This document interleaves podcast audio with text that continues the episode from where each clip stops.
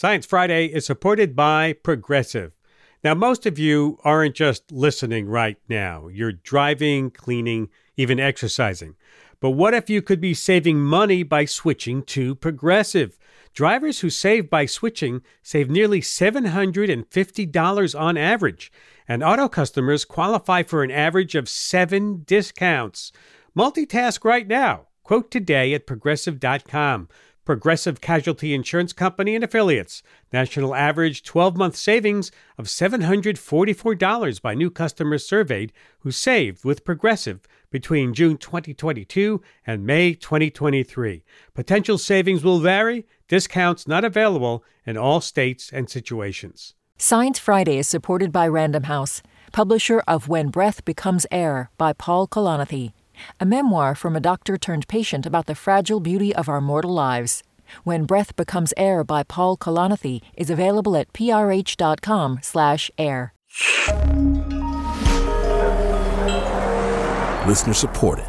WNYC Studios. This is Science Friday. I'm Ira Flatow. I hope you're having a wonderful Thanksgiving holiday and you've taken some time to think back on some things you're grateful for this year. As we look back, we've covered so many stories where we can say we're grateful for science, like how CAR T cells are being used to treat cancer and maybe other diseases and of course, those new bivalent boosters aimed at protecting us from COVID variants. And like the rest of you, we couldn't help but marvel at the new images of space from the Webb telescope or root on the Artemis mission to the moon. So, this hour, stories that make us thankful for science. Later in the hour, we'll revisit our conversation about mapping the entire human genome. But first, let's check in on the state of science. This is KERA for WWNO, St. Louis Public Radio, Iowa News. Public Radio News. Local science stories of national significance. Southern California, including Los Angeles, is home to a diverse ecosystem that includes big predators like mountain lions. But the 101, a busy multi lane highway, slices right through the area, dividing that ecosystem and making it hard for animals that live there. So, engineers, conservationists, and animal enthusiasts came together to build a giant animal crossing, a grassy path from one side of the freeway to the other. Back in April, on the day that they broke ground on this project after years of planning, I talked to Michelle Loxton, a podcast host and producer for KCLU Public Radio in Thousand Oaks, California. Welcome to Science Friday, Michelle. Thank you, Ira. Okay, for those of us who aren't based on the West Coast, Tell us a little bit about the 101. Where is it? How long does it go? So, the 101 highway is a north south highway that stretches along almost the entire west coast of the United States. It starts essentially at the US Canada border and goes through Washington State, Oregon, and California. The wildlife crossing will be built over Highway 101 in a city called Agoura Hills, which is just north of Los Angeles. And transportation experts have actually measured how many vehicles pass through this spot in Agoura Hills on the 101 highway. It's 300,000 vehicles every single day. Wow, wow. Can you can you set the scene for what the ecosystem is like around where the crossing will go? Sure. So if you're standing at the location of the future wildlife crossing, you'll see a lot of rolling hills on either side of the highway. You'll see sage scrub, chaparral, and patches of oak woodlands. Right now, these rolling hills are a beautiful mix of green and yellow and brown because we've had a little bit of rain recently and the, the wildflowers have been sprouting up. But these rolling hills, they extend for miles on either side of Highway 101, and there are homes and neighborhoods that have been established amongst the hills and the wild space. To the south of the highway, you have this massive open wild protected space called the Santa Monica Mountains National Recreation Area. It extends all the way to the Pacific Ocean and it's the biggest urban national park in the country, in fact. North of the Highway 101 is a similar mix of wild space and neighborhood. And it's amongst this wild space in these neighborhoods on either side of the highway, you'll find mountain lions, deer, bobcats, coyotes, badgers, rabbits, mice, wood rats, horn lizards, tree frogs, snakes, ants, and quail, and all sorts of birds. Amazing. So, so how does the 101 impact all these creatures that live there? It has a big impact on them. I'm going to bring in the voice of Beth Pratt now, who I think describes the situation really well. So, Pratt is from the National Wildlife Federation. She's led the campaign to get this wildlife crossing built. So, the first thing to know about where the wildlife crossing will be built is that this is the last 1,600 feet of protected wild space on both sides of the highway in our region. Pratt describes this location like an hourglass where you have these big open spaces on either side of the highway that are funneled into the center point of the hourglass the center point of the hourglass being the highway itself.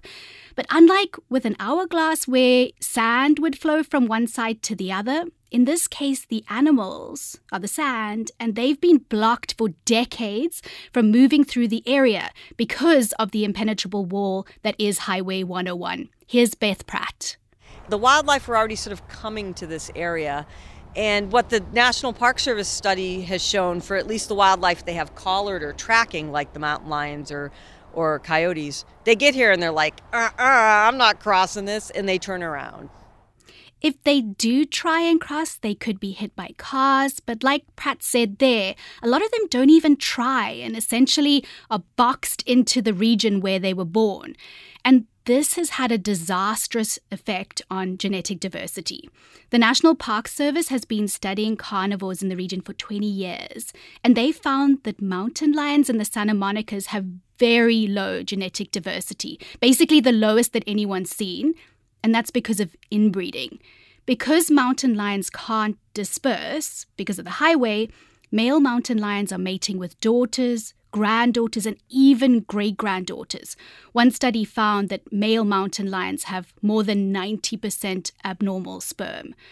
For the wildlife experts, the wildlife crossing is a solution to this problem. It would allow the animals to safely cross the highway, firstly, and then it would allow them to mix with other populations in other regions. You know, we've buried the lead here a bit. There's there's a celebrity in this story P22, a puma who is local Los Angeles legend. Can you tell us about P22? Yes, so P22 really is our lead character in this story. P22 is a mountain lion that was born in the Santa Monica Mountains over 10 years ago. P is for puma, and 22 is because he was the 22nd puma or mountain lion to get a tracking collar. And when he was really young, he went on this incredible journey. He left the Santa Monica Mountains and managed to cross two of the busiest highways in our region unhurt and undetected and ended up in Griffith Park in Hollywood, where there are no other known mountain lions. Because his journey was such a fluke, he hasn't been able to leave Griffith Park and has essentially been stuck there for a decade on his own.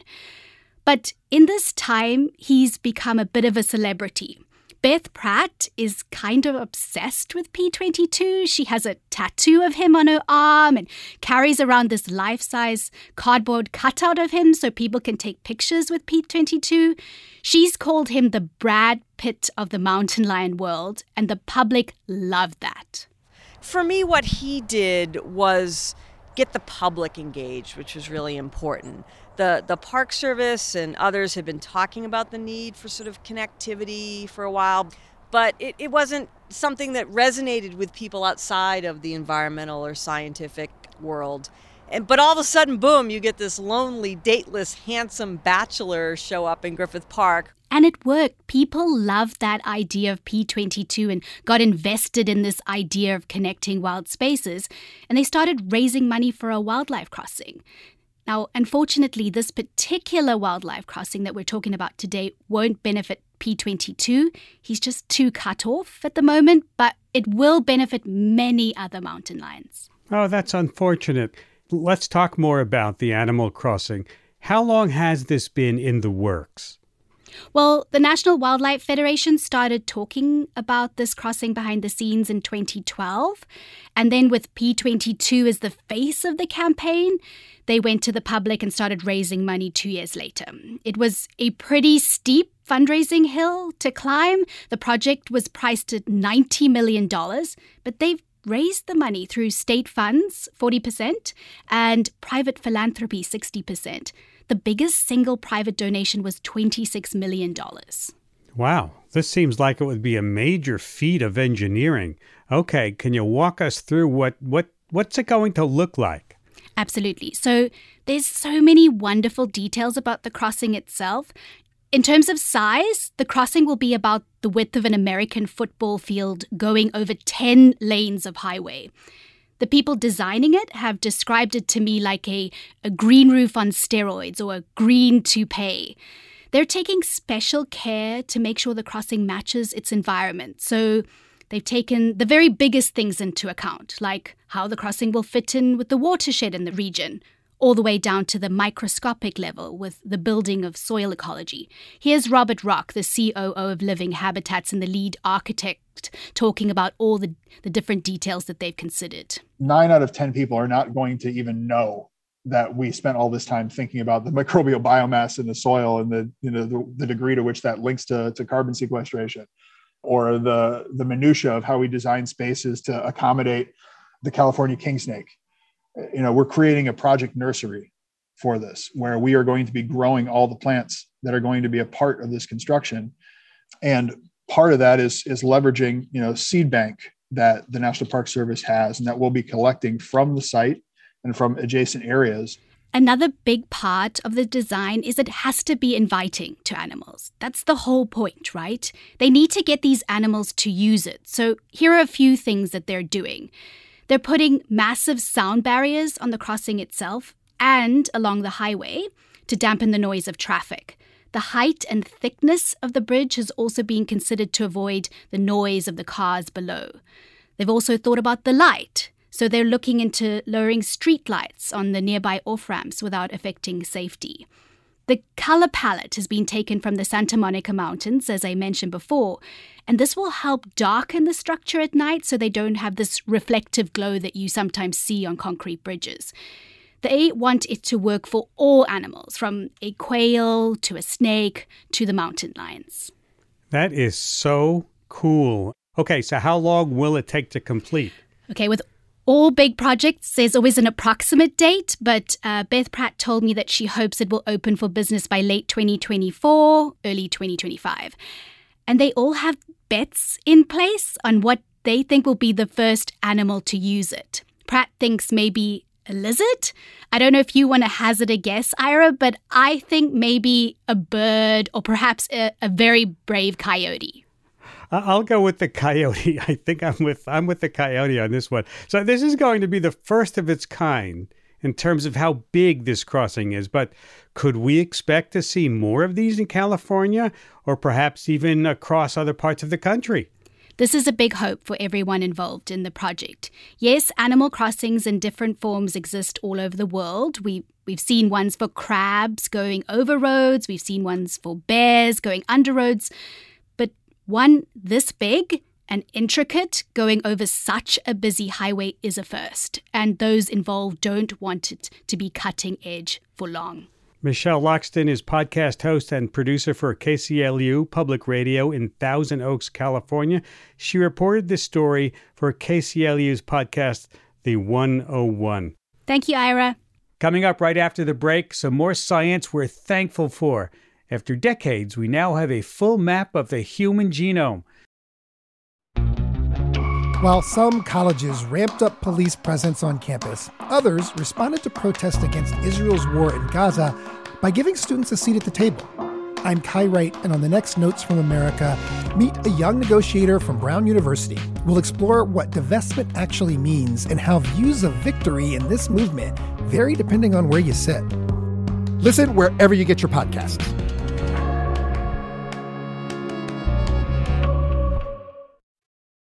This is Science Friday. I'm Ira Flatow. We're looking back this hour at some of the conversations that made us thankful for science. This next story was an easy one to put on that list. Two decades ago, scientists announced a monumental scientific achievement.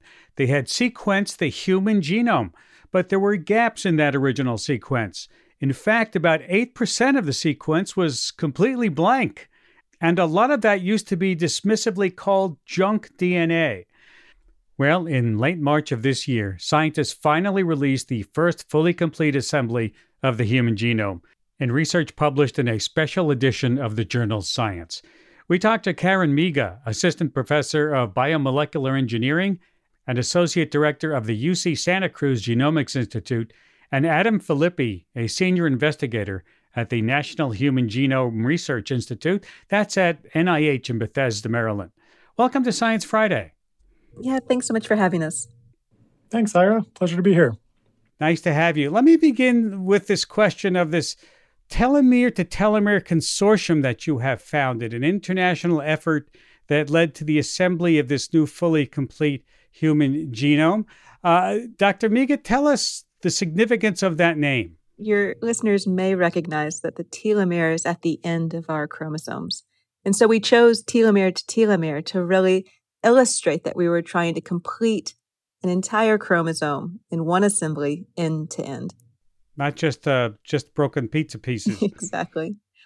Yeah, and, and it's been really wonderful because it really does create a full view of a human chromosome for the first time, which is exciting. So let's get into this. What's on these newly sequenced parts of the human genome, Dr. Miga? Right. So the new sequences represent essentially regions of our genome that are known to be important for fundamental cellular processes. When we talk about regions like the centromere, which is pretty exciting for my own research, we know they're responsible for how our chromosomes are transmitted every single time our cells divide. So changes in these sites in our genome could actually cause errors um, that could lead to all kinds of health outcomes. In total, we're talking about 200 million bases, so it's a lot. That that is a lot. That's a large percentage. We said eight percent. Could you make a whole new genome out of that kind of material? Well, I think when we talk about a chromosome's worth, 200 million bases is about the size of one of our largest chromosomes. Um, if we look at the information, it's our third largest, so it's slightly bigger than chromosome 3. Now, are these parts of the genome that scientists use to refer to as junk DNA? Is that what you have actually identified? I think it would be hard to consider the sequences in these regions to be junk. I think that word, um, Ira, you'll probably agree with me, is probably outdated and it's just used as, as a way to explain processes we don't yet understand. How dumb was that? I really think that these regions are misunderstood. They're, they don't fall in our standard textbook definition of how genomes are organized. They do have genes in these regions. We, we do have these standard um, organizations, but they're really enriched with a unique kind of structure where you have a, a sequence that's found in a head to tail, head to tail orientation for millions of bases. And why our genome is arranged in this way and in the corners of our genome, I think remains an unknown. And this has been your life's work, hasn't it? It has. I've been passionate about satellite DNAs um, since graduate school. And so I was really lucky to be able to, to pair up with such an amazing scientist like Adam Phillippy to make this dream come true because he's really kind of the, the other side of this, where I've been focusing so much on the satellite DNAs and the biology of these um, unique genetic elements. Having that type of mastery over assembly really brought us to where we are now. Well, let me talk to Adam. Dr. Phillippy, why did it take so long to sequence this final 8% of the genome? After the Human Genome Project finished in 2004, the holes that were left were the most repetitive bits of the genome. So, you know, imagine you have a puzzle and there's a bowl of Skittles over in the corner of that puzzle, and that's the hardest bit to put together because all of the Skittles look the same. Those types of repeats make jigsaw puzzles hard, just like they make putting a genome back together again difficult. And so it was those repeats that had us interested from a computational perspective and gave us uh, a big challenge in putting this back together again.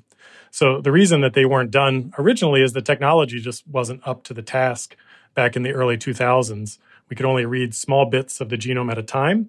And when the puzzle is made of small pieces, it's a lot harder to put together than when they're made of big pieces. And so for this project, we came in with new sequencing technologies that have been developed over the last decades they can read up to a million bases of sequence at a time compared to in the early 2000s where we were limited to a few hundred bases. Now, knowing what we know now, if you have the total sequence, how does this move us forward in learning about DNA? Well, now that we've figured out how to do it and we can reconstruct these repetitive regions for the first time, it allows us to do that again now for many more human genomes. Or if we have a patient come into the clinic, we can sequence their complete genome line it up against this new complete reference sequence, and we're able to get a more comprehensive picture of all of the potential variants that they have within their genome. And then over time, we'll be able to link those newly discovered variants to potential disease associations, for instance. Is there one disease out there or one treatment that was waiting for this total sequence to be unraveled, do you think? And now it's in the crosshairs. The one I would probably point to first are the so called Robertsonian translocations. These occur in one in a thousand births, and it's a fusion, essentially, of two different chromosomes. And we've revealed for the first time five entirely new chromosome arms, and they are directly related to this type of chromosomal anomaly. And a lot of our collaborators that are interested in these translocations now have the base precise sequence that they can look into and try to understand how these form and what the potential repercussions could be. Will it also tell us how we're different from other animals, other primates close to us? Yeah, absolutely. In fact, these repetitive regions are some of the most dynamic, the most variable regions of the genome compared to our nearest primate relatives, uh, the most variable between individual humans.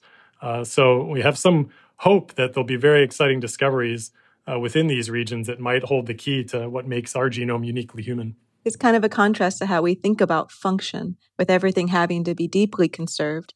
In these regions, which we know are functional or are placed in these critically functional regions, they're, as Adam mentioned, extremely dynamic and in many cases human specific. So it's kind of in contrast to what we're used to thinking about in terms of how we think about evolution and conservation.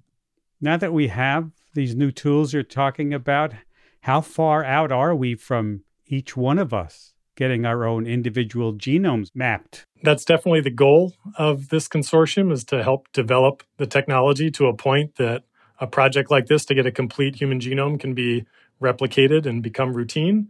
And I think within 10 years, it will be routine to have your complete diploid genome as just part of your medical record. At a cost of what? So for uh, the original Human Genome Project, just to put things in perspective, in today's dollars, I think it was around five billion, and you know a ten-year plus effort. This project, we estimate, um, maybe a couple million dollars from start to end.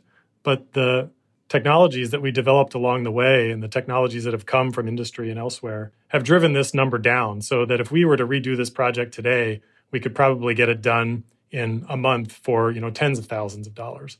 But the trajectory of technology advance has just continued on this exponential pace for 30 years. And I think uh, within the next 10 years, we can easily get it to under a day and very likely, you know, this mystical $1,000 genome. In addition to this economic benefit of making it more affordable and more scalable.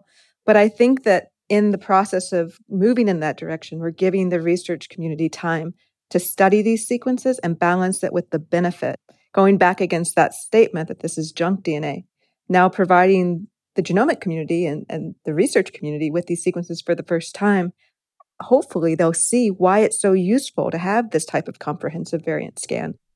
Interesting. Uh, Dr. Phillippy, I know that part of this research is that your team has mapped some missing pieces in the Y chromosome. What was missing and why is this such a big achievement? So, in the uh, the papers that are coming out this week, we actually didn't describe the Y chromosome. The particular cell line that we chose to sequence initially has two copies of the X chromosome.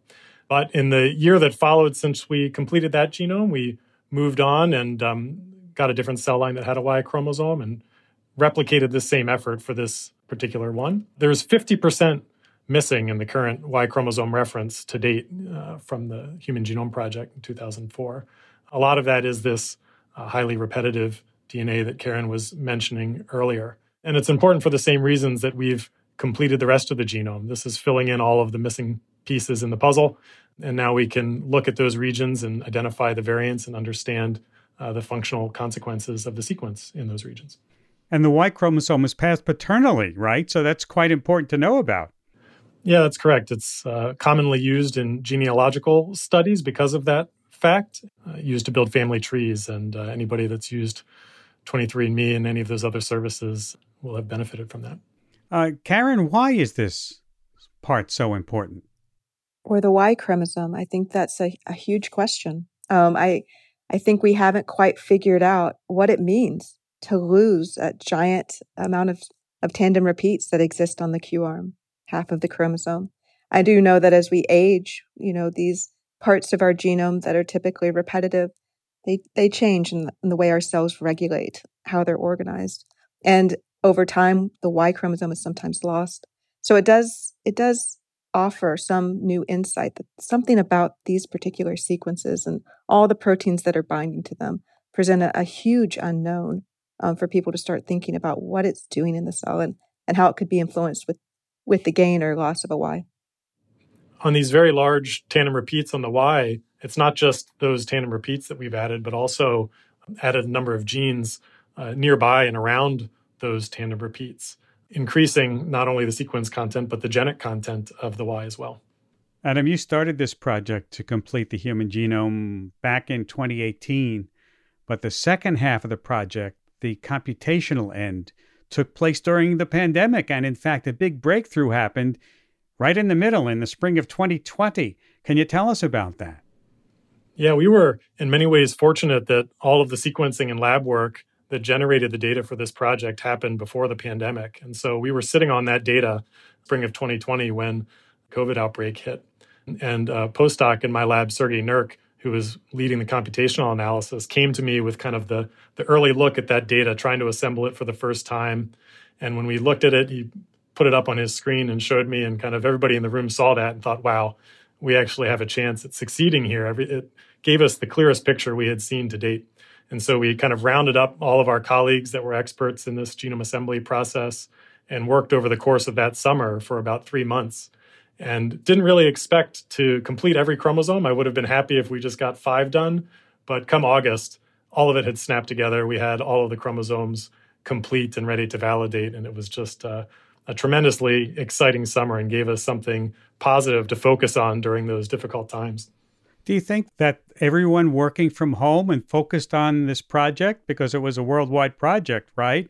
Did did that perhaps get you to where you could get to the endpoint faster? Yeah, it's it's always tricky to speculate, but I usually have a, a busy travel schedule, and I was home in my basement every day working, and so I definitely could focus a lot more on the work at hand and not be uh, diverted with all of these other administrative tasks, travel tasks and also just all of the collaborative tools. You know, we were on Slack and Zoom all day long, talking to each other kind of constantly. It definitely uh, helped make progress fast. I'm Ira Flatow, and this is Science Friday from WNYC Studios. Dr. Miga, how many scientists internationally worked on this project? Well, when we look over our, our author list in the main paper, I think we're approaching 100 scientists in total. When we started, it was just more or less Adam and myself asking, is it possible? And just starting to sequence and work together. But when we opened the consortium, it was really a grassroots effort. It was an open door, anyone could join. And we soon had um, contributors from around the world. Now, I understand you published the complete genome via a preprint server last summer. Are scientists already using it in the lab? For sure. I mean, we've had hundreds of, of people already download our preprint, um, citing our preprint. So I think that this is really demonstrating the utility of our work and the fact that there's going to be new discoveries that will be made and announced in the future. This kind of philosophy of the group to be very open and inviting to everyone has given us those uh, new directions. And it's also given us a lot of confidence that what we're looking at is correct because we've had, Karen mentioned, hundreds of people looking at every corner of this genome over the past three years. And that gives us a lot of confidence that we've done it correctly. I remember when the the project was first announced 20 years ago when they talked about, hey, we've got the human genome figured out. The scientists were saying, well, wait a minute, that was actually the easy part.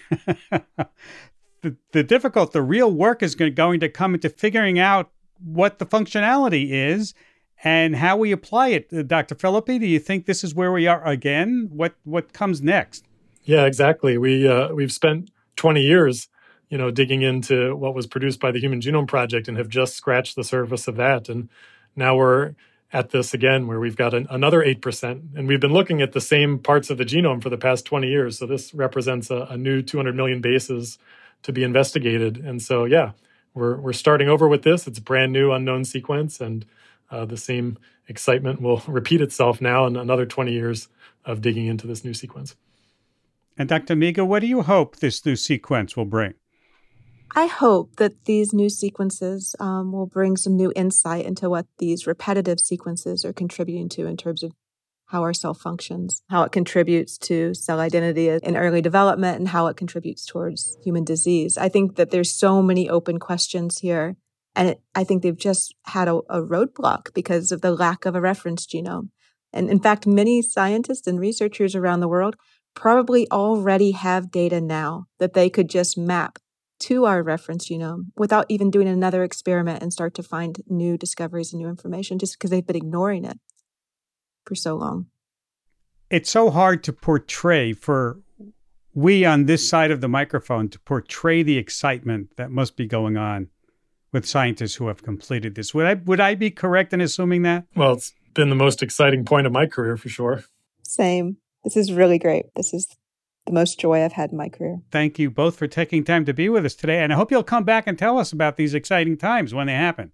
Happy to. Thanks so much for having us. Yeah, if you're still here in uh, 20 years, Ira, we'll be back. it's a date. Okay. we'll meet here.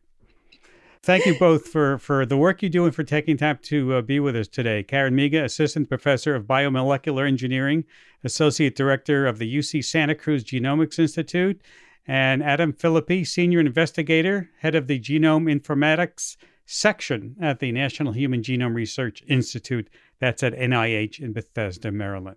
When we come back, it wasn't that long ago that we didn't know if there were any so called exoplanets out there orbiting distant stars. Well, this year, the number we've found passed 5,000. More on the search for life and why we're thankful for science right after this break. This is Science Friday. I'm Ira Flatow. We're looking back at some of the science stories of this year that we're thankful for. And several of those stories have us looking toward the skies. It was a big year for space exploration, including the search for life elsewhere in the universe. You know, today it's a given that there are faraway planets orbiting other stars, but as recently as 1992, there were no known exoplanets. In the last 30 years, however, NASA's exoplanet archive has grown, and earlier this year, that number surpassed 5,000. In March, Sci-Fi's John Dankosky talked about the hunt for exoplanets with Jessie Christiansen. She's the NASA Exoplanet Archive Project Science Lead at IPAC Caltech in Pasadena, California. Welcome to Science Friday. Thanks so much for being here. Oh, hi, John. Thank you for having me. So, why is this milestone such a big deal for you? Oh, it's exciting for a number of reasons. One is that it's a celebration, right? We've we tried for so long to find planets, and as soon as we started finding them, we started realizing they're everywhere. So reaching a number like 5,000 just feels like real validation of the field. Like we've worked so hard. Hooray. Another thing that's exciting is what we can do with all of those planets, like the questions we can answer now about how planets form and evolve and migrate. And it really is very interesting that we've got this big number now. We can learn so much. So, how much do we know about each of these 5,000 at this moment? Yeah, it turns out most of them we don't know very much. What we know about most of them is their rough size, and we know how long it takes them to orbit their star, so their year. And that tells us how hot the planets are. If you're very close to your star, then you're very hot. If you're far away, then you're very cold. So we know their rough size and their rough temperature. That's it for most of the 5,000. I want to take a step back and talk about how you actually find a planet that could be dozens of light years away. Just explain it to us what it is that you're looking for. So, the most successful planet hunting technique that accounts for two thirds or more of the 5,000 planets is called the transit method. Now, what we're doing with that is we're actually just monitoring the brightness of the star over and over and over again for years at a time sometimes. And we're just waiting for little dips in the brightness because that means a planet could have orbited in front of that star and blocked some of the light. Uh, so if you see these dips, then you look at the star with other telescopes and you confirm that you're actually really seeing a planet.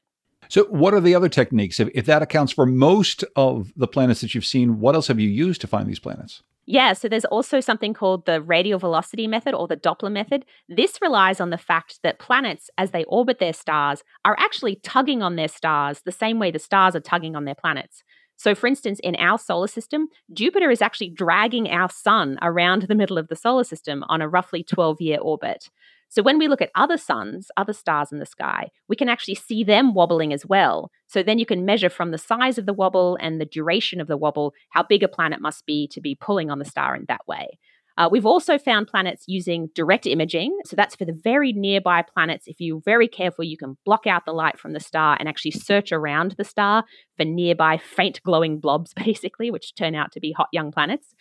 And another successful technique is microlensing, uh, which relies on relativity, basically, that everything with mass bends space time, planets bend space time. So if you carefully monitor some stars, you can actually see them warped by the planets that orbit between us and the star. Wow, so some very direct methods and some pretty indirect methods in there in terms of how you find planets. Yes, exactly. So you say 5,000 confirmed exoplanets.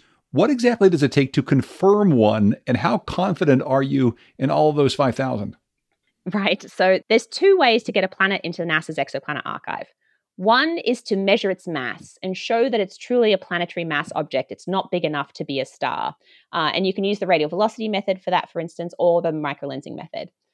Another is to show statistically that it's much more likely to be a planet than anything else. So you look at all of the other possible scenarios that could have created this signal in your data and you rule them all out one by one. You say it couldn't be a background star, it couldn't be an instrument glitch.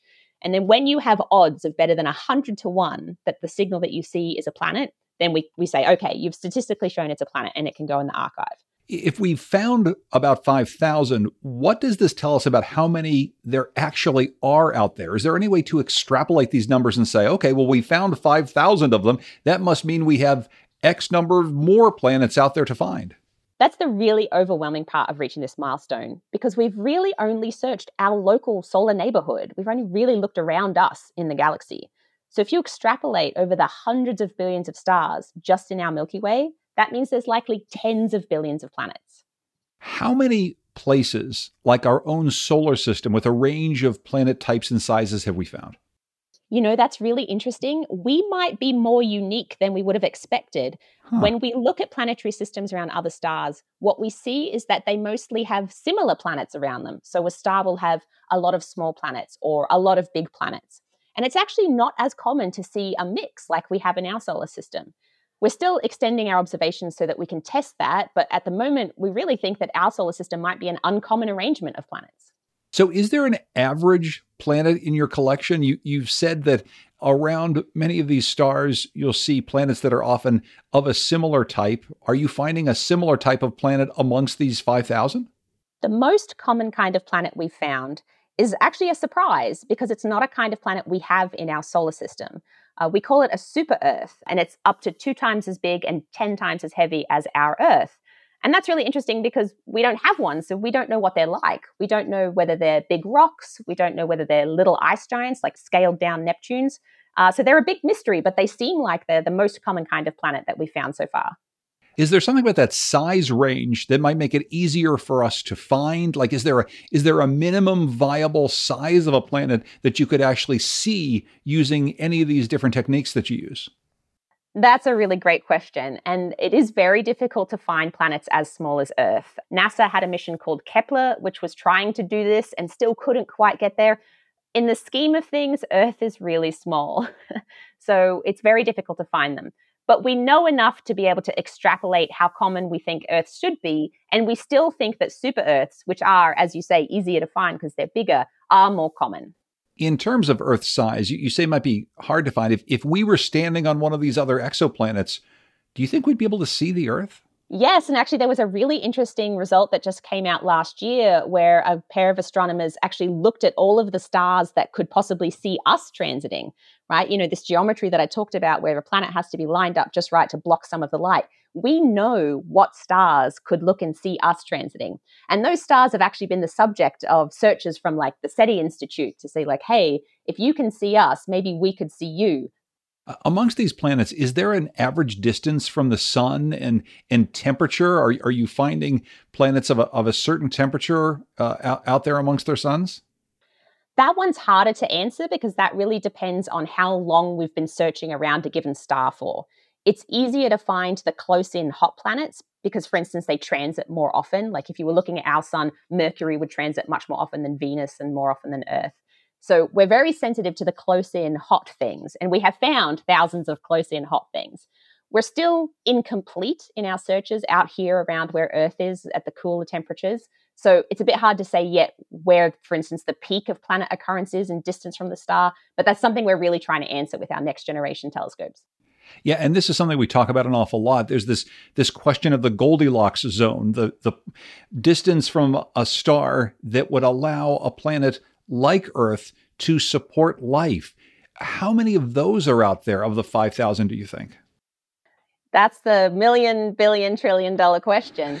So, so far, we haven't found any planets like the Earth in the Goldilocks zone of a star wow. like the Sun. We have found planets like the Earth in the Goldilocks zone of much smaller, much cooler stars called M dwarfs. And actually, most of the stars in the galaxy are M dwarfs. Uh, so it might be that habitable Goldilocks zone real estate is common throughout the galaxy. But there's a big question, which is can planets around M dwarfs, which are a very different kind of star than our sun, actually support life? And we don't know the answer to that yet. Are there certain types of stars around which you find more planets than others? Yeah, these M dwarfs actually seem like they're really, really good at making rocky planets, for instance, which was a surprise because I think a lot of us expected that bigger stars would make more planets. You know, they're starting from a bigger amount of gas and dust, the bigger protoplanetary disk for, with material to form planets. Uh, but it seems like maybe those bigger stars, you know, they put out a lot of radiation, maybe they blow a lot of the gas and dust away, and they're not as efficient at turning that into planets. Whereas small stars seem like they're very good at converting their protoplanetary disks into actual planets. So we see many more planets around small stars than around big stars, which is a surprise. Amongst your colleagues and the people who do this work, are there differences of opinion on how you define a planet or how you should define a planet? That's a very timely question. Just earlier this week, the International Astronomical Union, famous for demoting Pluto in 2006, decided to put out a proposal for what the definition of an exoplanet should be. So, an exoplanet is a planet around another star, and we're already fighting about what the definition of planet is around our own star. So, we haven't really settled yet. There is debate, and what I'll say is that the different archives online that try and keep track of these things we all have our own criteria that we've kind of settled on scientifically and politically like this is this is our box that we're going to fill. So there are definitely different criteria. There is not consensus yet about for instance if you have a planetary mass object just free floating in the galaxy is it a planet? Because it's not orbiting a star but it's planetary mass. So that's one of the open questions right now. Do you call that a planet or not? Interesting. Okay. So what are you most excited about right now in exoplanet research? What's the next big thing well, everyone is really excited about James Webb. And one of the most exciting things about the James Webb Space Telescope is that it'll give us the ability to find out so much more about the planets. So remember, I said at the start, we really only know their sizes and their temperatures. So James Webb will let us peer into the atmospheres and onto the surfaces of these planets to look for things like clouds and, and structures and surfaces and surface materials and compositions. Uh, it's super exciting. They'll, they'll turn from just like dots on a plot into real 3D worlds with data associated with them, which I'm really excited about. The NASA TESS mission is flying right now. That's NASA's current planet hunting mission. It's doing an all sky survey for planets transiting the very brightest stars. And those planets will end up being the targets for James Webb for further characterization. Uh, so, yes, TESS is a very prolific mission, which is being very successful right now that I'm also working on. I'm talking with Jessie Christiansen. She's the NASA Exoplanet Archive Project Science Lead at IPAC Caltech in Pasadena, California. I'm John Dankosky, and this is Science Friday from WNYC Studios. Do you have a favorite exoplanet? That's like asking a mother to choose between her children. Um, between her 5,000 children. Between her 5,000 children. My favorite is always the next one, right? Like people are like, you know, it's 5,000. Don't you have enough? And it's not just a number, right? It's not just 5,000 every one of these is a is a whole new planet a new world like think about the diversity just in our solar system right and each world has personality and has features and is different so of these 5000 you know they're all amazing and incredible and rich worlds that i just can't wait to learn more about and then personally, there's a system called K2-138, uh, which I love. It was found by citizen scientists. So that's people just like your listeners at home on their computers looking through NASA data and helping us find planets. It's got six planets around it. Uh, and the inner five planets play music. They're in a resonance. And they actually, if you put that to music, it actually plays like Twinkle, Twinkle, Little Star. It's really sweet. That's so amazing. It's just amazing to think about, isn't it? Yeah, it's so much fun. It's so much fun. So, if you were to go to one of these planets to take an up close look, though, and do tests and learn a little bit more about, is is there one of these planets that you think about an awful lot? Yeah. So one of our big holdouts is Kepler 452b. So I mentioned that Kepler was our planet hunting telescope that we were trying to find Earth like planets with, and we just couldn't quite get there. And Kepler 452b is as close as we got. So we think it's about one and a half times the size of the Earth, which is where we start to get worried that it's not going to be predominantly rocky with a thin atmosphere anymore, like Earth, but something more like a scaled down Neptune, so an ice giant sort of thing. So we're not sure if it's rocky. So that's one mystery I would love to solve just to get there and to know whether it's rocky. We know it's in the habitable zone of a star like the Sun, but the other mystery about Kepler 452b is whether it's actually there or not. so the signal we see in the Kepler data is a lot like a type of noise that we also see in the Kepler data. So either it's the very closest thing we found to an Earth like planet with Kepler if it's rocky and has a thin atmosphere, or it's not there. so I would really love to go there and solve that mystery because it has plagued us for a decade at this point. Do you think that we will double this number of exoplanets, triple it? I mean, how many more exoplanets will we find over the course of, I don't know, say your career? Oh, I, you know, hundreds of thousands is the prediction. So, for instance, NASA is launching the Nancy Grace Roman Space Telescope in five years or so, and it's going to do a survey of the center of the galaxy where most of the stars are. And it's expected to find 100,000 planets just on its own. Planets are everywhere. That's the big discovery of the last 30 years is everywhere we look, we see planets. And so as our technology and our instruments improve, we're just going to find more and more. And I'm hoping we find more and more interesting planets. And I'm hoping we find more Earth like planets almost all the people I would think who are listening to Science Friday right now get really excited about the idea of a search for new life, a search for new planets. But there are a lot of people who say, look, we've got a lot of problems here on Earth. Why are we spending so much money and time and all these bright scientific minds looking for planets that we'll never be able to get to? And I'm sure people say that to you too. What do you tell them? Yeah, so usually I have two answers. One is that the question of are we alone is one of humanity's most fundamental, earliest, oldest questions. In this whole vast universe and all of its potential and all of its possibility, could it possibly just be us? Are we alone? That's such a huge question to answer. And the second is if we can study the planets around us, we'll work out what our fate will be. You hear that in 5 billion years, the sun will expand to become a red giant and expand out to the orbit near Earth. And then after that, it's going to slough off its outer layers and become a white dwarf, which is just a little cooling ball of carbon and oxygen. And they're just going to cool forever. Uh, and there's been a lot of open questions about what does that mean for Earth? Like, what does that mean for us? What's our fate? And one of the discoveries of the last five years is planets around white dwarfs. It's possible to survive that phase of a star going into a red giant and then becoming a white dwarf.